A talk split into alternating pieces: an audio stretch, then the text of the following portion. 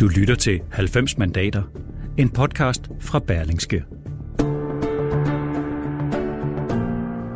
Velkommen til 90 mandater, Berlingskes politiske podcast, som vi laver alle hverdag helt frem til valgdagen. Jeg hedder Nynne Bjerg Christensen, og jeg har fornøjelsen af at være vært på programmet, som altså følger dagens vigtigste begivenheder og udmeldinger i valgkampen, og også analyserer de store linjer. Og min første gæst i dag, det er Berlingskes samfundsredaktør Bent Winter. Velkommen til. Tak skal du have. Du har skrevet dagens øh, middagsanalyse her, øh, her midt på, på dagen på baggrund af blandt andet gårdsdagens debat i TV2, hvor Lars Løkke og Mette Frederiksen mødtes. Og du skriver i din middagsanalyse i dag, at kampen på den yderste højrefløj, måske især til synekomsten af Rasmus Paludan, har sendt udlændingedebatten i en ny retning. Hvad synes du at kunne aflæse? Jamen, jeg synes, at den er blevet øh, mere modereret. Jeg synes, at vi, vi øh, i hvert fald indtil nu, taler øh, meget om lempelser.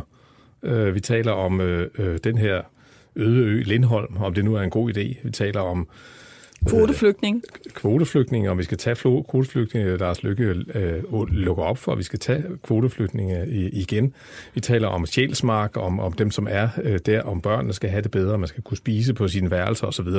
Man taler også om, om, øh, om, om, om Lindholm, om det, om det er en god idé. Altså, så, så det er en masse ting, der gør, at, at det i virkeligheden er nogle, en masse af lempelserne, vi taler om nu, og ikke stramninger. Og det tror jeg hænger sammen med, at man ikke kan stå eller det er i hvert fald meget svært at stå øh, og forlange øh, måske er lukket og minareter revet ned og øh, halalkød forbudt osv. Når ham her, øh, Rasmus Paludan, står øh, ude med sine meget, meget rabiate synspunkter, øh, så kommer det til at virke, som om man i virkeligheden sympatiserer med det. Og, og mm. det har, har, har gjort, at debatten bliver meget modereret. Så det er svært ligesom at gå øh, til så hvad skal man sige, så, så, så store yderligheder, som man, som man tidligere har gjort. Men, men i går, der prøver Lars Løkke jo faktisk at holde Mette Frederiksen fast på en stram udlændingepolitik, og han trykker hende også lidt på, jamen hvad nu, øh, hvad nu når de radikale og SF og enhedslisten kommer rendende med deres krav? Kan du så stå fast? Så der forsøgte han jo faktisk mm. at hegne hende lidt ind. Ja, og det, og det vil formentlig også fortsætte, altså, fordi det er jo noget af det, hvor, hvor, hvor, hvor, hvor de borgerlige og venstre og, og lykke kan prøve at, at, at, at holde dem fast på nogle ting. Men, men jeg synes jo, altså hvis vi ser på, på Mette Frederiksens position, så har hun jo ikke lovet noget. Altså hun siger øh, i virkeligheden der i duellen i går, jamen hun vil fastholde en stram kurs, og hvis ikke hun får lov til det, øh, så vil hun slet ikke være statsminister og, og, og så videre. Men, men, men, men der er jo ikke nogen, der, der er jo ikke nogen, der har defineret, hvad de der lempelser er. Er det en lempelse at sige, at, at børnene øh, på, på de her udrejsecenter skal have lov til at spise på deres eget værelse? At eller at forældrene må lave mad til dem selv? Ja, eller, eller er, er, er det en lempelse, hvis man, hvis, man, hvis, man, hvis man siger, at nu finder vi altså andet sted til de her øh, øh, kriminelle udlændinge, der skal der er sendt ud af landet, mm. øh, som måske er lige så godt som den her ø, men ikke koster nær så mange penge. Er det så en lempelse? Så, så, så jeg synes, der, der, der, er, der er et stort råderum for Mette Frederiksen i virkeligheden til, også efterfølgende, efter et valg, at give øh, øh, øh, Morten Østergaard og Pernille Skipper, hvem det nu er, øh, nogle indrømmelser, mm. øh, uden at øh, hun nødvendigvis har begået noget løftebrud. Men synes du, den her ny sådan, grundtone, kan man måske godt sige, øh, gør sig gældende på andre politikområder også, fordi det SV-samarbejde, som Lykke lagde op til i sin bog forleden dag, det er jo skrevet på et tidspunkt, de kapitler er jo skrevet, ikke under indtryk af Rasmus Paludan. Han var slet ikke, han var slet ikke opstillingsberettiget, dengang han, han skriver det. Så, så ser du sådan en ny grundtone i forhold til kigge ind over midten, forsoning snarere end konflikt? Altså det er jo, altså hvis Lars Løkke han skal gøre sig nogle forhåbninger om øh, at beholde øh, en fli af magten, mm. i hvert fald sådan som meningsmålingerne ser ud nu, så skal han jo på en eller anden måde hive de radikale over på sin side, eller få de radikale til at gå, indgå i en anden koalition, eller hvad ved jeg. Og, og, og, og, og der kan man sige, appellen til de radikale, det er jo at tale om at tage mere flere kvoteflygtninge. Det er jo at tale om øh, nogle af de der ting, øh, som er lidt blødere på, på, på, på udlændingområdet. Så også det, at, øh, at tankerne om SV, øh, en SV-regering er blevet luft og sådan noget, gør jo, at, øh, at, øh, at, at, at, at diskussionen bliver en anden. Ikke? Også, også fra Lars mm. Lykkes side. Ikke? Han, han bliver simpelthen nødt til at og, og række hånden og, og række hånden ud på, på, på, på, mod midten. Ikke kun øh, på velfærdsområdet, men også på, på udlændingeområdet. Men, men, øh, men, men det er jo meget interessant det her, fordi Lykke skriver jo sin bog, som sagt, på et tidspunkt, hvor Paludan ikke er blevet opstillingsberettet. Så det, han beskriver, er i, vel i virkeligheden en træthed af, af hele den der måde, han bliver presset på af Dansk Folkeparti, måske endda også Liberal Alliance. Altså, på en måde er han jo også træt af at skulle være afhængig af sin fløje. Øh, ja, ja, og det er hele titlen på, på bogen er Befrielsens øjeblik, ikke? så det er jo for ham befrielsen også fra Anders Samuelsen og de konservative osv. Nu kan han ligesom tale frit, øh, det er i hvert fald det, der er hans påstand i bogen, øh, og, og, og det er jo, kan man sige, noget andet end de bindinger, han har haft til Dansk mm-hmm. Folkeparti og, og, og Liberale Alliancer og, og, og, og hvem det er. Og, og når, når Lars Lykke så taler frit, så er det noget lidt noget andet end det, han har sagt, mm. da han var i regeringen. Mm. Så meget interessant. Og spændende at se, om den her hvad skal man sige, ændrede grundtone kommer til at holde sig hele vejen igennem øh, valgkampen. Vi er jo ikke engang øh, halvvejs endnu. Men Vinter, tak for dit bidrag øh, i, i dag til øh, 90 mandater. Du har faktisk været medforfatter på den bog, vi skal snakke om øh, lige om lidt, og derfor bliver du også øh, stående. Vi skal snakke om bogen Karl, som især handler om det stormvær, som Karl Holst skal råde ud i for små fire år siden, da han blev forsvarsminister. Og lige akkurat Karl Holst, hovedpersonen, er vi så heldige at have fået lukket til øh, København. Velkommen til, og tak. tillykke med bogen. Tak. Øh, lad mig lige forklare lytterne en lille smule mere om dig, for du er jo sådan mange år i amtsrådsformand og senere regionsrådsformand i Sønderjylland og opgav din politiske, din lokalpolitiske karriere, i hvert fald i 2015, blev valgt ind i Folketinget og blev forsvarsminister og minister for nordisk samarbejde i samme åndedrag. Efter 93 dage, der øh, trak Karl Holst sig fra posten på grund af massivt pres, der dels opså, fordi han modtog et eftervederlag fra regionen, samtidig med at han fik sin ministerløn. Og det var sådan set i overensstemmelse med reglerne, men ikke desto mindre var der noget, der vagte forarvelse.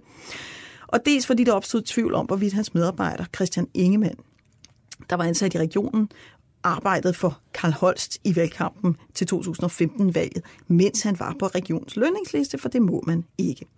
Så går tiden, og i 2017 blev Karl Holst efter undersøgelse fra politiet frikendt for anklagerne. Politiet mente ikke, der var grundlag for en straffesag, men Karl Holst har alligevel besluttet sig for ikke at genopstille. Og når jeg så alligevel har inviteret ham i studiet i dag, så er det fordi, der er nogle principielle ting i bogen, som jeg synes er ekstremt interessante for dagens valgkamp. Og Karl Holst, det jeg godt kunne tænke mig at tale med dig om, det er dels, hvordan det kunne gå så galt, som det gik der i sommeren og efter sommeren 2015, og dels hvad formandsopgøret, der lå øh, mm. cirka et år før, altså i 2014, har gjort ved partiet Venstre. Men hvis vi lige starter med din historie, øh, så kan man jo meget tydeligt læse ud af historien, og det kan man også huske, hvis man fulgte politik på det tidspunkt, at det var ligesom om alt snavs klæbede til dig den sommer. Og du skriver også selv, at du blev et nemt offer. Du skriver, jeg blev hurtigt det sårede dyr i skoven, mm. som alle, der lugtede blod, kunne kaste sig over. Når man først er i den position, bliver alt, man gør, udlagt som fejl. Kan du ikke lige prøve at beskrive den mekanisme, du oplevede den sommer der, hvor du næsten... Mm. Du kan ikke røre ved noget, uden at det blev et problem for dig. Det er, som du siger, at man kommer i den situation, at alt, hvad man siger og gør, bliver udlagt, som om man er en tåbe og en idiot. Og sådan er det jo, at du i, i medvind, så er alt skævt, du siger, en sjov og ny måde at gøre det på. Er du i modvind, så er det en underskudsagtig tåbelighed. Og øh, jeg følte, at det, den gode historie var blevet, hvad jeg gjorde, som man kunne tviste på en negativ måde. Altså, jeg, jeg tænkte ikke over det øh, tilbage, men har gjort det efterfølgende. I 2011, der bliver ville Søvndal kåret til Danmarks mest velklædte mand, og i 2012 bliver han udråbt som en håbløs udenrigsminister, der ikke kan binde knud, slipseknud ordentligt i et møde sammen med Hillary Clinton. Men det var for pokker den samme mand, vi taler om. Mm. Og øh, der kan man komme i den situation, at der går lidt lemming-effekt i den.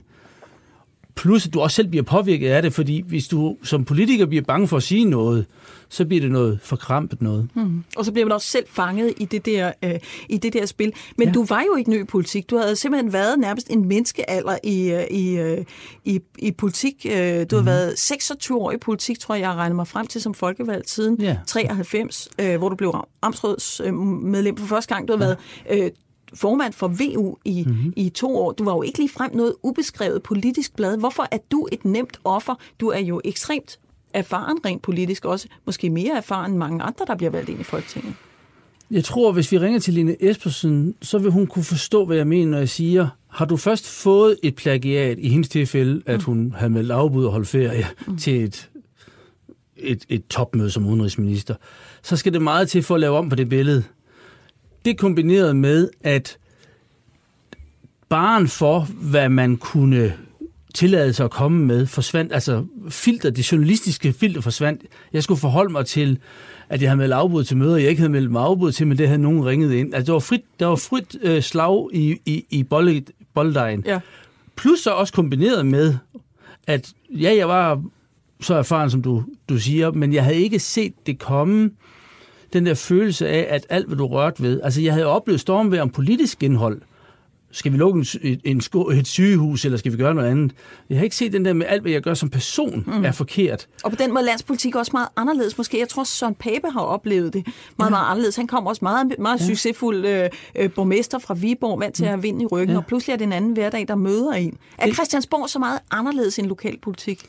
Jeg ved ikke, om det er Christiansborg eller mediedækning, der er anderledes, så man bliver eksponeret på en, på en anden måde, eller om det er netop fordi, man kommer udefra, jeg og Søren Pape, der gør, at så skal vi æde med at have fat i den, fordi de er ikke opvokset og, og gået på gangen inde på Christiansborg. Men det er i hvert fald uomtvisteligt. Ja. Også når jeg ser på mig selv, hvordan jeg agerede, og kropssprog og udseende og hvad jeg sagde, at jeg kan også godt forstå, at man synes, det var interessant at jagte, fordi det var ikke en robot, der var veltalende, der gik rundt på gangene. Nej, det, var, det, det, det var en presset, ramt mand, der lignede... Altså, jeg ville ikke have stemt på mig selv, hvis jeg kunne have set mig selv dengang, for at sige det, som det er.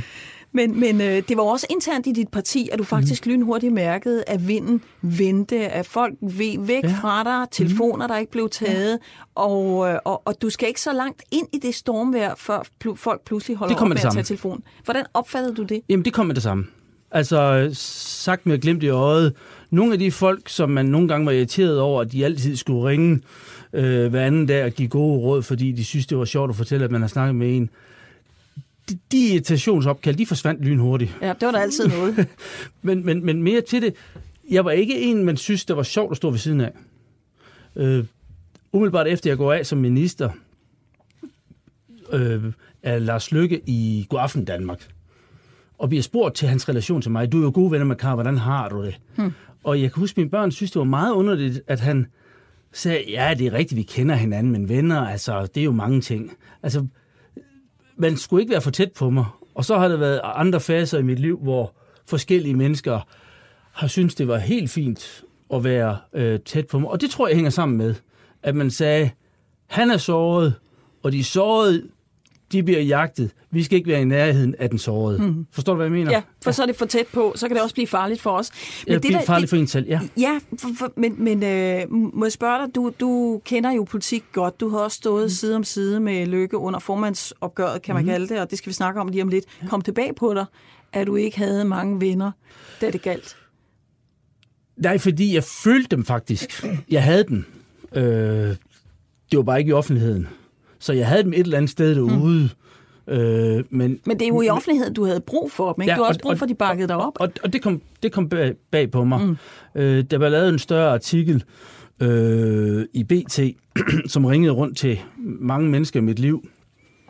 Og øh, dem, der ville mig det godt, de gjorde mig opmærksom på, at BT havde ringet, men de skulle nok holde sig fra at sige noget til dem, fordi de ville mig ikke noget godt. Nej, det kunne jo være, at artiklen var blevet lidt mere nuanceret, hvis de havde sagt noget. Ja. Øh, altså, øh, de, de, de var der, men de havde også en oplevelse af, at at i, i offentligheden, der var det måske nemmere bare lige at lade den være der. Mm. Der var jo også det meget pikante, kan man sige, ved den der efterviderlagsdiskussion, at der jo også var øh, stærke kræfter i dit eget parti i Venstre, som ikke ønskede, at du skulle give efter for ja. presset. Fordi tænk nu, hvis de selv kom i en situation, hvor man kunne være heldig at få øh, dobbelt løn i en periode. Altså det, det er i hvert fald sådan, du beskriver det i, øh, i bogen. Så de ja. var, der var ikke bare et et pres for, at du skulle smide håndklædet i ringet og frasige dig dit eftervederlag. Hvilket, hvilket, hvilket du ja. faktisk ender med at gøre for halvdelen af eftervederlagets vedkommende. Ja. Så hvordan opfattede du det besynderlige krydspres, du var i der? At på den ene side, så skulle jeg være lojal over for et system, der havde den præmis, som den havde, og der mm. kom andre mere end mig, og hvis jeg spillede heldig, hvad så med, med fremtidige? Men jeg havde jo også et andet pres. Det var dem, der havde fået det forud for mig. Min egen partifælde blandt andet. Mm. Øh, statsministeren, men jo også politiske kolleger. Øh, Lars Løkke var amtsborgmester, da han blev øh, sundhedsminister i, i 2001, for eksempel. Og så siger de, det kan godt være, at du så slipper, men så går pilen måske videre til den næste øh, på, på listen. Så, mm. så jeg blev sådan... Øh, ikke rådgivet. Jeg blev pålagt kollektiv øh, at, øh, at øh, stå, stå vagt om det system, som andre havde fået glæde af, og kommende ville få glæde af. Men så var du jo i en altså, efterladt på herrens mark, for der var ingen, der ville forsvare din ret til at få det, men du kunne jo ikke få lov til at frasige dig det, for så ville det så vil det også give partiet problemer. Så det er sådan Jeg synes, lidt, jeg reflekterer lidt, over det lidt i bogen. position, du var efterladt Ja. i. Bent Winter, du, du er stadigvæk med her i studiet. Må jeg lige spørge dig om, øh, du har jo skrevet bogen sammen med Karl Holst. Hvad for nogle overvejelser har du gjort dig om pressens rolle i, øh, i den tid, hvor jeg sidder og kigger så meget ned i de der øh, store, og må man måske sige især små sager, der rammer Karl Holst der fra, fra sommeren 15 og, og ud på efteråret, indtil han øh, går af? Altså jeg vil sige, jeg havde måske i virkeligheden, da vi startede, det var, det var Udo Skåning, der er forlagsredaktør, der ringede til mig og spurgte, om jeg ville være ghostwriter på det her. Og, og jeg tror, jeg havde det på samme måde, som mange mennesker havde det med, med, med Karl Holst. Det, og jeg var lidt skeptisk i starten og tænkte, mm. ah, skal han virkelig, skal han nu øh, skue os ren og, og, og, og, og, så videre. Men efterhånden, som jeg kom ned i det, så kunne jeg, kunne, kunne jo genkende det der kafkaske system, øh, øh, som Karl Holst har været udsat for. Øh, og, og, og, og det er jo ikke, altså, og medierne, hvis du tager mediernes rolle, så synes jeg, at jeg, jeg jo, jo så tydeligt kan, kan genkende den her lemming-effekt. Og jeg mm. synes, at, at, at i virkeligheden så er bogen øh, en, som alle øh, journalister burde læse, fordi den, der er øh, så meget brug for en eller anden form for selvrensagelse. Når sådan en, sådan en maskine kører, øh, og man hele tiden, kan man sige, også øh, jager den næste historie. Er der noget mere? Er der noget mere? Søger agtindsigter. Øh, finder noget, en, en, en halv agtindsigter. Der er kilder, der ringer til en. Der er, hvad hedder det, øh, nogen, som måske har noget på, på, på en i fortiden, mm, og, mm. og som gerne vil af med et eller andet. Ikke? Og, og, og, og der er vi ikke gode nok til at, at filtrere det. Vi er ikke gode nok til at gå ud og, og, og sige, nu bruger vi altså den tid, der skal til for at finde ud af, om det her i virkeligheden er rigtigt, fordi kravet om kan man sige, hele tiden at komme videre og, ja. og være foran og så videre, øh, er så stort, og det kan man kalde øh, lemme-effekt, eller man kan også kalde det dårlig journalistik. Ja, altså, så det, der, det er fuldstændig rigtigt. Det er faktisk en interessant bog at læse som journalist, så jeg kan huske, øh, jeg, jeg var deadline-vært på det tidspunkt, og, og kan også huske, at jeg nåede til et punkt, hvor jeg tænkte, okay, nu er det virkelig nogle, nu er det, nu, nu er det altså nogle for små ting, der kommer op her i kølvandet på Karl Holst. Men hvis vi lige skal snakke om noget af det, Karl, som Bent nævner, nemlig af fjender, også forkastet, øh, hvad de nu har, mm. ind i maskineriet, som kører på det tidspunkt. Det, det er jo din tidligere kollega faktisk i Region Syddanmark, der bestiller en rapport øh, om dit virke hos advokatfirmaet mm. øh, Krohmann og Rømer. Det er, en, det er en rapport, der efterfølgende viser sig at være fuld af fejl. Der er også noget, I be, beskæftiger jer indgående med, og ikke mindst så tilbyder rapporten jo anonymitet til øh, kilder. Der er i hvert fald et eksempel, mm. jeg ved ikke, om der er flere på, at øh, det er politiske modstandere, som, som bruger øh, anledningen til at få kastet noget smus øh, efter dig. Men hvad er din forklaring på, at der er folk i regionen, som, som åbenbart jo, som du egentlig var færdig med politisk, mm. men som, som altså ikke ville dig det godt, øh, mm. da de fornemmede, at du havde snuden nede i sølet. Udtrykket frygtregime mm. bliver nævnt i denne her ja. rapport, og det skulle være noget, du har stået bag. Ja. Og det er jo meget sjovt, at journalisterne, altså tænker ikke lands, men, men de regionale journalister jo, som kom og gik og færdes, at de påpegede ingenting, da jeg var der. Hørte aldrig noget, da jeg var Men der. hvad de ikke turde jo? Eller journalisterne, er de virkelig så lidt Ja, det ved jeg ikke. Det kan Bent og jeg gå ud og tale om bagefter. men, men nu kommer vi bare til færdig min pointe. Det er jo mærkeligt, at der ikke var noget dengang. Og så er det rigtigt, at det er billigere med meget tæt orkestreret af nogle politiske modstandere.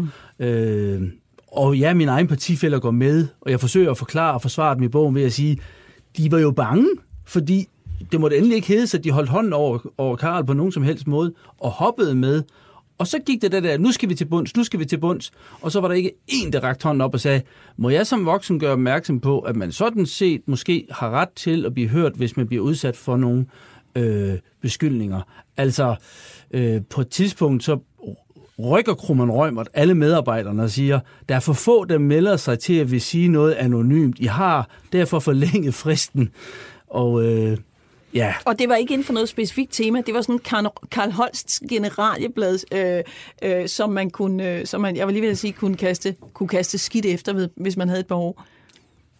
Den dag, hvor, hvor Bent får læst Krummen Rømers første udkast til rapport, der skriver du en sms til mig, hvor du siger, det her det er jo helt fuldstændig vanvittigt. Hvordan kunne det her ske? Ja. Og hvad var det, der kunne ske? Der, der kunne ske det, at der var ikke en eneste, lige prøvede at tænke sig om at sige, hov, hvordan kan der være så mange aviser, når der ikke findes så mange aviser? Hvordan kan ja, der, der, var, der var 47 aviser, du havde holdt, og jeg tænkte også på det tidspunkt, det var dog en eksorbitant mængde, der må der være en hel del engelsksprogede medier indenover. og, og det viser, hvad, hvad at jeg fik tre derhjemme. Altså, hvordan kan det være, at man ikke lavede en undersøgelse Altså, hvad er det, der gør, at Krummer Rømert får lov til at lave en undersøgelse, der har den præmis, mm. at jeg ikke skal høres, men at det skal være en almindelig undersøgelse, altså et såkaldt partsindlæg. Det kommer jeg aldrig til at forstå, men jeg tror, en af årsagerne var, nu skulle vi have det her afklaret, lukket og slukket, og måske ikke nødvendigvis søge øh, sandheden. Nej, men, øh, men du får i hvert fald beskrevet godt, hvordan det er at stå midt i det der stormløb. Mm. Øhm, jeg har også inviteret dig, Karl, i dag for at snakke lige lidt om det, der foregår i valgkampen ja. i øjeblikket, fordi mm. det er jo... Øh, det, øh, der er ting i din bog, som er relevante, synes jeg, for, for Venstres ja. øh, position i, i dag. Fordi du spiller jo en, en, øh, en indgående øh, eller du beskriver indgående forløbet omkring dramaet i kælderen, ja. der hvor Lykke i Odense Kongresscenter i 2014 egentlig var indstillet på at, øh, at gå af, og så blev han så alligevel, og du arbejdede i kulissen for at redde ham og beskriver, at du også havde regnet med, at han ville, han ville gå af. Øh, men du siger også, der skete en hel masse i den proces. Der var et venstre før og et venstre efter, og vi har set, hvor... Øh, hvor vigtig den her proces har været for Socialdemokratiet, da de mm. havde opgøret mellem Nyrup og, og Augen, og hvordan det egentlig stadigvæk martrer partiet i hvert fald i dele af det. Hvad vil du sige, det her opgør, hvor Christian Jensen udfordrer Lykke, mere eller mindre åbenbart, øh, og ikke bliver formand alligevel. Hvad har det betydet for Venstre? Det var ikke mere eller mindre åbenbart. Det var direkte åben øh, kongemorforsøg. Og det faktum, at der blev trukket blank mellem formanden og næstformandsposten, skaber nogle ar, når kampen kommer til at foregå i medierne. Altså, vi sad jo derhjemme og rystede på hovedet over, det, hvordan den ene vælgerforening meldte sig ud mm. til fordel for den anden, og det var rejsesfuldt. Jeg bruger udtrykket, man gjorde brug af masse medieødelæggelsesvåben. Og det har stadigvæk nogle ar. Og de ar bliver ikke mindre, og det er derfor, jeg giver et kærligt opråb. De bliver værre for så skal de stoppes, for ellers så får vi rent socialdemokratiske øh, tilstande med, med, med kaffeklubberne. Og det er et, det er et resultat af, af den handling, der foregik ved, øh, i 2014 i kælderen, som jeg oplever det. Men hvordan udmyndter det sig i dag i partiet? Hvordan kan du mærke det? Det kan jeg mærke ved, at hvis man er den ene fløj og siger noget, så, så siger man ikke, hov, hvad er det, han siger? Jeg giver et eksempel på, at jeg har sagt noget om skattekommissionen så siger man, han er på Larsløjen, ergo er han efter Christian. Mm. Altså, vi grupperer os i fløje, vi identificerer os i fløje, og som jeg siger, med glimt i øjet, de forbandede politiske kommentatorer, de sidder altid og tænker politisk handlinger ind i fløje. Mm. Men det, de gør, det er vand ved siden af, hvad vi selv gør. Og så er det jo ligegyldigt, om vi har fløjene eller ej. De er blevet en del af vores, vores, vores hverdag. Mm. Og så er vi et øh, splittet øh, parti. Og hvis det ikke bliver stoppet, så bliver vi altså et parti, som ingen sammenhængskraft har, fordi det en gruppe, der er dysfunktionel, har ingen sammenhængskraft. Men bebrejder du dem, der støttede Christian Nielsen på det tidspunkt, at de ønskede sig en ny formand? Nej, nej, det gør jeg ikke, fordi de gjorde... Det er jo så også det rigtige at sige lige i kølvandet, det du lige har sagt. Nå nej, jamen det kan du sige. Men, men de gjorde, hvad de mente var rigtigt. Og jeg gjorde, hvad jeg mente øh, var rigtigt. Det jeg bare konstaterer, det var, at det var ikke en uenighed omkring kommunalreform eller grænsekontrol. Mm. Det var så personligt, at den er stadigvæk grupperingsmæssigt øh, personligt, og derfor er det utrolig vigtigt. Men hvordan kan du mærke det i partiet? Altså nu har du lige sagt det der med ja. at tænke fløjene ind, men du skriver også i bogen, at du synes, tonen er blevet hårdere. I er blevet ja. hårdere ved hinanden. Der er ikke så stor tilgivelse. Ja, og, og længe så troede jeg, at det var mig, der var, var ømskinnet. Indtil jeg indtil Martin Gersen kom tilbage i gruppen efter tre år ude, mm. og sagde, jeg sad i gruppen, da vi i gruppen diskuterede under formandsopgøret i 14, så er jeg ude i tre år, nu er jeg kommet tilbage igen. Det er blevet så forfærdeligt. Mm. Og det tror jeg hænger sammen med, at vi ikke lytter, at vi ikke tænker politik, men tænker, det du siger, det gør du for at signere mig, Øh, altså, at man laver motiver, i stedet for at have en samtale. Men det er jo beskrevet, hvordan Lykke... Jeg kan ikke huske, om det er Kvartrups bog. Det tror jeg, Kvartrup og Triers bog, at det er jo beskrevet, hvordan det faktisk er Lykke støtter, der har tabt kampen. Du er mm. selv øh, en af dem, ja. øh, og, øh, og, og han har løftet, hvad skal jeg sige, sine modstandere frem. Har han gjort, hvad han kan for at hele de sår? Jamen, det der med, hvem der har skylden for noget, noget er dysfunktionelt, øh, det er jo alle, der har ansvaret for det. Øh, men det er også navnlig formand, der har ansvaret mm. for at skabe den her øh, øh, sammenhængskraft. Øh, altså, et parti, øh, der gør sig overvejelser om kommende regeringskonstellationer, øh, skal jo gerne gøre det ved, at der er en vis sammenhængskraft i det, man siger. Bare for at tage en, ja, en men perspektiv det skulle jeg sjovt nok lige til at spørge dig om, fordi som bekendt kom der jo, øh, kom der jo en bog i sidste, ja. sidste uge, som, øh, som Lykke har stået bag, og som rækker ud efter Socialdemokratiet. Øh, og man fornemmer, at det er ikke et samlet venstre, der står står bag. Synes du, det er et, et, et udtryk for det, du siger, en dysfunktionel øh, familie? Et symptom på dysfunktionalitet? Ja. At opleve en bog, som ingen vidste, havde en ny pointe, nemlig SV-regeringen. Altså havde jeg skrevet det for, for to måneder siden i en bog, så ville folk sagt, at jeg var politisk tonedøv og illoyal. Og skrive det pludselig, uden at der er nogen foregående debat omkring det, mm. og ingen vidste noget, det er et udtryk for, den, at der er den manglende sammenhængskraft, som er nødvendig. Og det er ikke rart for mig som venstremand. I journalister, I, I jagter jo bare ting. Mm. Men jeg er jo altså partisoldat. Det er ikke rart for mig i agtag, at Christian Jensen siger et, efter Lars Løkke har sagt noget andet, om noget så essentielt som en kommende øh, regeringskonstellation. Mm-hmm. Så det siger noget om, hvor, hvor, hvor væsentlig kongemor er, hvorfor de driver en kile ned igennem et, øh, et parti. Det er noget, der bliver hængende og hængende og hængende. Det er nogle arter af år om at, at ja, vokse sammen. Ja, og jeg mener faktisk, at jeg kan referere til Socialdemokratiet. Mm. Jeg kan også referere til de konservative, hvordan de blev martret i 70'erne, hvordan de blev martret i, i, i 90'erne. Og jeg siger bare, vi ender der, hvis vi ikke stopper op og får det her stoppet. Mm. Må jeg, sige, må, må jeg spørge dig, hvordan, øh, hvordan er dit forhold til nogle af de mennesker, som du, øh, som du måske troede, at du var, var venner med øh, i dag? Altså Lars Lykke for eksempel. Jamen, jeg er stadigvæk øh, ven med Lars Lykke. Det er et langt venskab, øh, og i et langt venskab, så er der ting, man er taknemmelig for, og ting, som man øh, undrer sig over. Og øh, det er det, der gør sig gældende i mit forhold til ham, mm. og må ikke også han har det samme i forhold til, til mig. Det må vi se. Karl Holst, tak fordi du havde lyst til at være med her i øh, 90 mandater, som jo altså er øh, Berlingskes politiske podcast, som du kan finde på berlingske.dk i 24-7-appen, eller hvor du nu ellers plejer at finde dine podcasts. Ikke mere om øh, bøger for den her omgang, men altså bogen, den hedder Karl, øh, med undertitlen Prisen for et liv i politik, og er skrevet i samarbejde med Bent Winter, men primært af Karl Holst. Tak til dig, Karl Holst, og tak til Bent Winter. Nu skal vi til dagens historiske kapitel.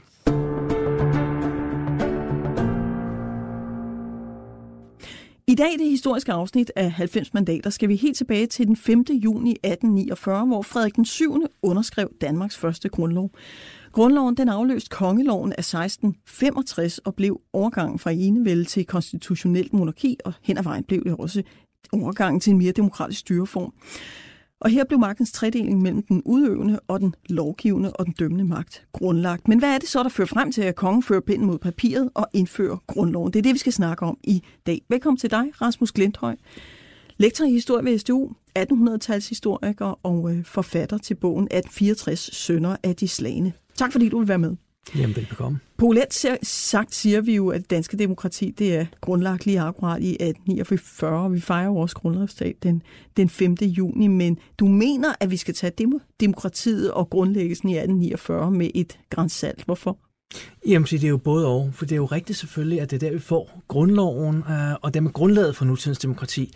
Men øh, det var jo ikke demokratisk på nogen som helst moderne forstand, og demokrati var så sent som øh, 1847 basalt set et skældsord. Det er først i 1848, det begynder at blive sådan vagt positivt, og det er absolut ikke alle af grundlovsforældrene, der ville mene, at det var demokrati, man fik i 1848, selv i en 1800-tals forstand af begrebet. Men, men det, det, det lyder utrolig interessant. Du siger, det går meget, meget hurtigt. Det er et skældsord få år inden 1849. Hvad er det så, der fører frem til, at, at man indfører noget, der i hvert fald ligner demokrati? Vi kan lige vende tilbage til, hvem det så er, der må stemme. Jamen, det handler jo basalt set om, at hvad hedder det, man er klar over, at historien bevæger sig. Man taler om historisk udviklingstanke. Der er øh, en en kongemagt, som tydeligvis ikke er i stand til at holde fast på magten længere. Og der er to årsager til. Den ene er, at øh, der er en liberal bevægelse, både i hertugdømmerne og i Danmark. Og den anden årsag er, at man har en tronarving, som er ham, der kommer til magten i 1848, som altså bliver Frederik den 7.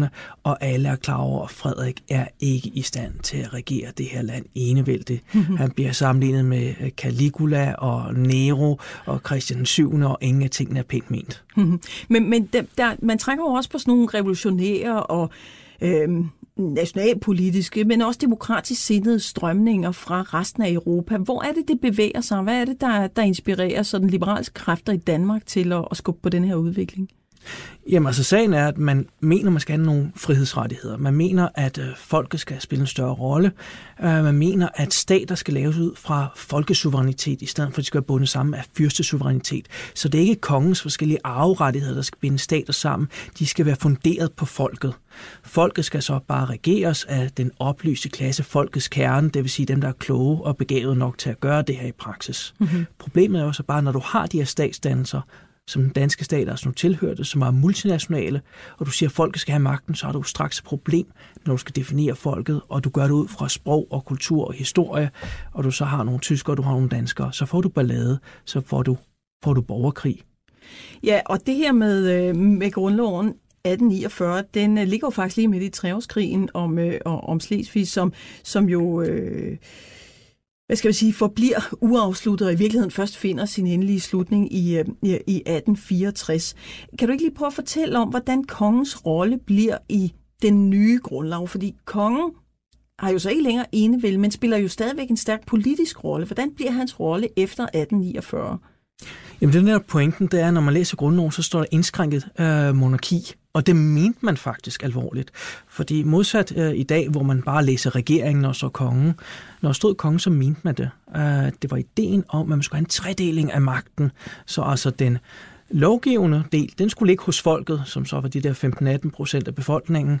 Og så var der øh, den dømmende, det skulle være uafhængigt, det skulle være hos domstolen, det skulle spille en markant rolle, langt stærkere end den er i dag. Mm-hmm. Øh, og så har du så den udøvende magt, som man lagde hos kongen, men som skulle udøves igennem hans ministre. Og det er derfor, man nogle gange har tendens til at sige, at ah, så var det jo bare, kongen betød ikke noget. Jo, for det var kongen, der virkelig skulle udpege dem. Det var ham, der gjorde det i praksis. Han kunne fyre dem, og han fyrede dem i flere omgange. Øh, og det var ham, der skulle hvad hedder det, erklære krig og slutte fred. Og du kunne ikke uh, slutte fred, uden at kongen var indforstået med, at det her var en løsning, han gerne ville have. Mm-hmm. Rigsdagen får to kammer med, øh, med, øh, med grundloven, øh, Folketinget og Landstinget. Hvem kunne blive valgt til, til de to kammer? Jamen, det handlede basalt set om, at det var hvad hedder det, nogle mænd, som var selvstændige. Og så, det var mænd, der var øh, husbund. Og om det så hvad hedder, den var gårdmanden ude på landet, øh, eller om det så var den øh, embedsmanden, øh, eller hvad hedder det, købmanden inde i byen. Og så det var en, der var var, ikke var afhængig af andre, øh, som skulle være kernen i det her, øh, lad os kalde det spirende demokrati, også den her fri, det her styre med en fri forfatning. Mm-hmm. Ja, man taler om de tre F'ere, som i hvert fald ikke fik noget, der ligner øh, indflydelse. Det var, øh, det var fruentimmer. Altså, ja. damer har selvfølgelig ikke valgret før, øh, før 1915. Fattigfolk, forbrydere, folkehold øh, og fjolser. Ja. Øh, og, og det mener du så efterlod omkring 15-18 procent øh, tilbage, som reelt havde stemmeret? Ja, lige præcis. Man skulle nemlig også have, have en vis alder for at stemme. Ikke? Ja, du 30? Ja, Uh, altså, og det var ud fra tankegangen om, at man skulle også have en vis alder for at kunne være selvstændig i den her. Altså, det handler på sag om at have den fornødende kapacitet og ikke være afhængig af nogen i den her sammenhæng. Mm-hmm. Der kan man så lige understrege, hvis du tager, hvad hedder det, den nyere hjerneforskning, siger de, at hjernen først er fuldt udviklet som 25-årig, så måske havde de uh, gamle ret i noget i den her sammenhæng. Det var måske ikke så dumt det lige akkurat det der. Men, men uh, Rasmus Glenthøj, der er jo også nogle andre centrale elementer, som måske kommer til at præge, præge landet uh, temmelig meget i grundloven, og det er det her her med, at der indføres borgerlige frihedsrettigheder. Ytrings-, trykke-, forenings- og forsamlingsfrihed, ejendomsret, ukrænkelighed, og så forbud mod vilkårlig fængsling. Hvor meget kommer det til at, øh, at, at sætte sit præg på, på Danmark i årene efter? For det er jo nogle værdier, som vi den dag i dag tillægger utrolig stor betydning.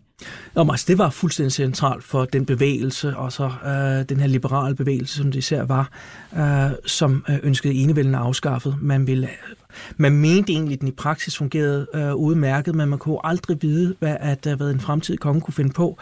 Øh, og vilkårlighed, det ville man ikke have man vil altså sørge for at skabe de her borgerlige friheder, for at sørge for, at ytringsfriheden, altså det taler vi meget om i, i dag, og har, har gjort det i et års tid, uh, undskyld, 10 års tid eller så, uh, det var absolut centralt for, hvad vi kan kalde for grundlovsfædrene mm. uh, i deres projekt. At det var muligheden for at debattere offentligt og ikke ligge under for nogen i den her sammenhæng. Og at skulle samle sig i forening, og det er jo så Absolut. det, der ligesom lægger grunden ja. for, at vi får det her foreningsdanmark, ja. som, øh, som blomstrer op. Hvilke demokratiske sådan grundlæggende forudsætninger vil du sige, der blev lagt dengang, som vores land og demokrati nyder godt af i dag, hvis du siger, vi skal lige være lidt forsigtige med at sige, at det var dengang, demokratiet blev grundlagt, fordi i sin grundform dengang var det ikke demokratisk. Men hvad vil du sige, det har lagt kimen til? Nå, men selvfølgelig har du det med, du, selv det, du får et parlament. Det er jo ret vigtigt i den her sammenhæng. Ikke? Det er jo det, der var i stand til at kunne udvikle sig. Ikke? Og man havde nogle spilleregler for, hvordan det skulle øh, fungere. Øh, så hvordan at lovgivning skulle laves. Øh, så alt det blev skabt dengang, ligesom du har alle frihedsrettighederne, som blev skrevet ind. Så på den måde har man et solidt grundlag. Øh, men så havde du så alle de her begrænsninger i forhold til, hvem der rent faktisk måtte få indflydelse, samtidig med, at vi så ser på den udøvende magt, den adskiller sig meget væsentligt fra nutiden. Øh, i, I den forstand, at hvad hedder den, kongen jo kunne i princippet i hvert fald vælge, hvem han havde lyst til. Mm-hmm. Og det, at der var et flertal imod regeringen øh, i parlamentet, betød ikke, at regeringen faldt. Mm. Og hvor lang tid kom kongen til at have en så afgørende, bestemmende indflydelse på dansk politik? Jamen, du, det er svært at sætte sådan, øh, altså i, i gamle dage ville man måske have sagt, at det hele, hvad hedder det nu, det er 19.1, der betyder det hele systemskiftet. Vi har gøre med mere flydende overgang. Øh, der, hvor kongen virkelig spiller en rolle, øh, det er, øh, hvad hedder det nu, frem til 1864. Og så løbende efter 1864 begynder magten øh, at, at aftage, men selv efter det såkaldte systemskift i 1901, spiller kongen stadig en rolle, og det gør han jo helt frem til, til 2. verdenskrig i virkeligheden. Mm-hmm. Rasmus Lethøj, tusind tak, fordi du kom med i dag og fortalte os om, øh, om, øh, om vores grundlovs tilblivelse i 1849. 90 mandater, det er slut for i dag. Vi er snart tilbage med flere nyheder og tendenser fra valgkampen, og selvfølgelig også historiske tilbagekig. Tak for nu.